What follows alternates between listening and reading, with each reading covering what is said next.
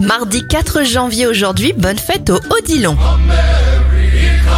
Direction les États-Unis pour commencer. En 1847, Samuel Colt vend son premier pistolet revolver au gouvernement américain.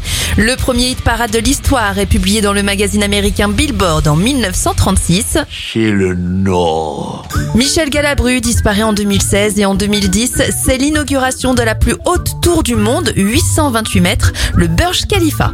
Les anniversaires de stars, Guy Forget à 57 ans, le même âge pour l'acteur Yvan Attal, 56 bougies sur le gâteau de l'imitatrice Sandrine Alexis et l'influenceur Jérém Sarr à 35 ans.